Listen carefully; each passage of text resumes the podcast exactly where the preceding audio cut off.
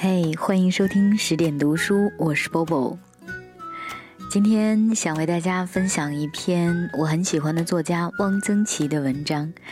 汪曾祺的文章让人读起来老是觉得非常的贴近生活。嗯，我喜欢看他写吃，喜欢看他写生活当中一切细碎的小事情。今天分享的这篇文章叫做《冬天》，天儿冷了，堂屋里上了格子。格子是春暖时卸下来的，一直在香屋里放着。现在搬出来，刷洗干净了，换了新的粉莲纸，雪白的纸。上了格子，显得严谨安适，好像生活中多了一层保护。家人闲坐，灯火可亲。床上拆了帐子，铺了稻草。洗帐子要挑一个晴明的好天气，当天就晒干。下布的帐子晾在院子里，夏天离得远了。稻草装在一个布套里，粗布的和床一般大，铺了稻草，喧腾腾的，暖和，而且有稻草的香味儿，使人有幸福感。不过也还是冷的。南方的冬天比北方难受，屋里不生火，晚上脱了棉衣，钻进冰凉的被窝里，早起穿上冰凉的棉袄棉裤，真冷。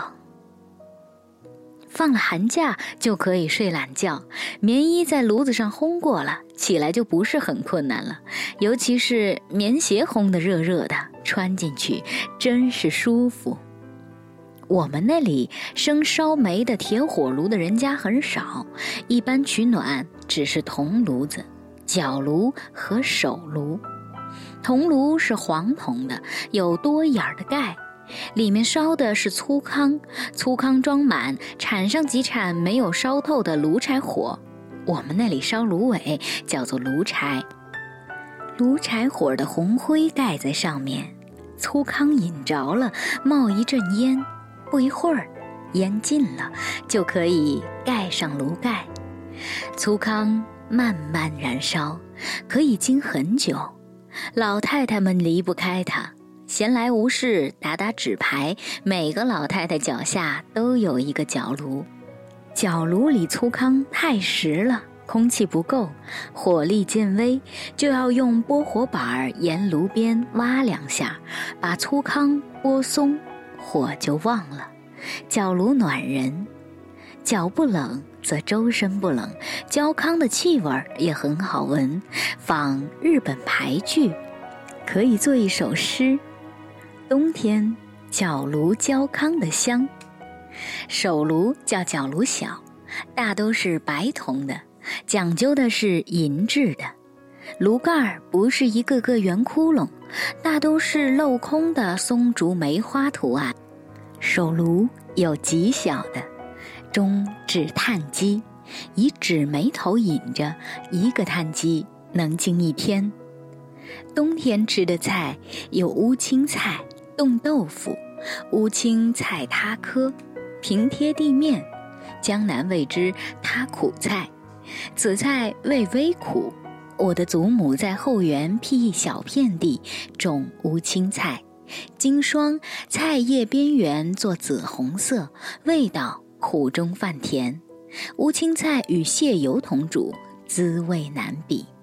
蟹油是以大螃蟹煮熟剔肉，加猪油炼成的，放在大海碗里凝成蟹冻，久住不坏，可吃一冬。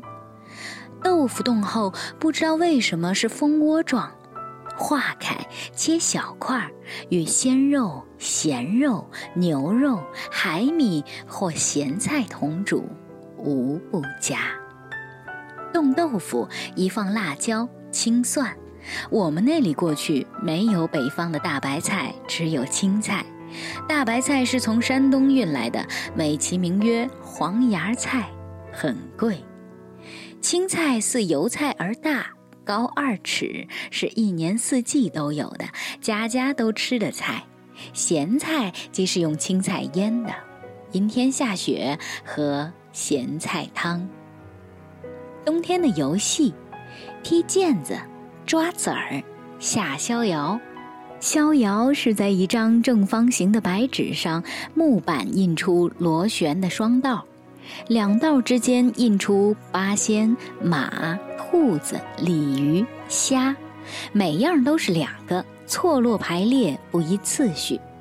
玩的时候各执铜钱或象棋子为子儿，掷骰子。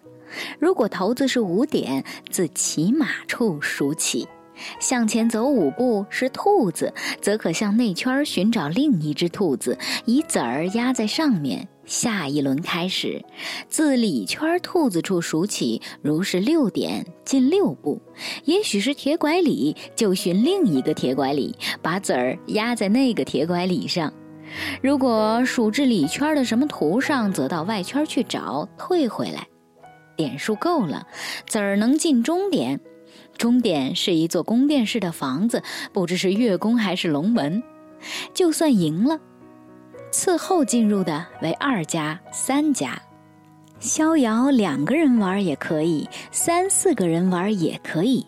不知道为什么叫做逍遥。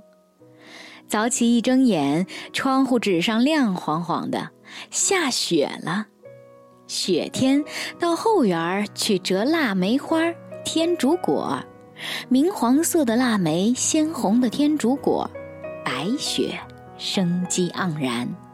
腊梅开得很长，天竺果尤为耐久，插在胆瓶里可经半个月。冲粉子，有位邻居有一家队，这家队平常不大有人用，只在冬天由附近的一二十家轮流借用。队伍很小，除了一件队，只有一些骰子、锣。踩队很好玩，用脚一踏，吱扭一声，队嘴扬了起来，砰的一声落在队窝里。粉子冲好了，可以蒸粉，做年烧饼，搓圆子。冲粉子，就快过年了。怎么样？这篇文章有没有把你带回到某一个年代，让你想起以前玩的游戏，想起以前吃的东西，还有莫名的想念，好像很久远以前在空气当中散发着的人情味呢？更多的好书和好文，欢迎大家关注十点读书微信公众账号。今晚就是这样喽，晚安。在冬天和奶奶一起晒太阳，一只麻雀偷偷上了我家的房，邻居家的狗它叫着汪汪汪，我懒洋洋，我懒洋洋。心情就像身上的棉衣裳，我盘算着怎么吃下一块糖。如果我们能到集市上逛一逛，啊。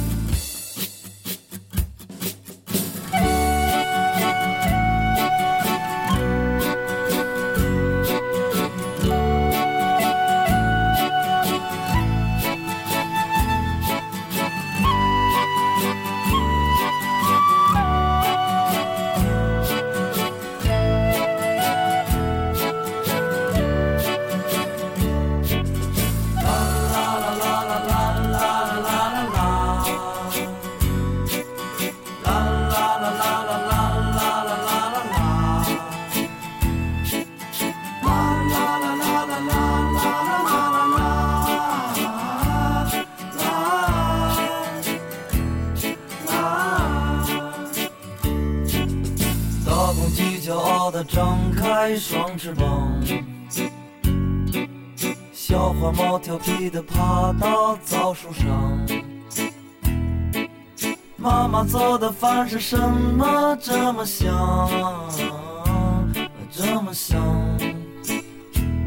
这么香？那冬天和奶奶一起晒太阳，这是一段多么美好的时光。我的心情就像身上的棉衣裳。啊。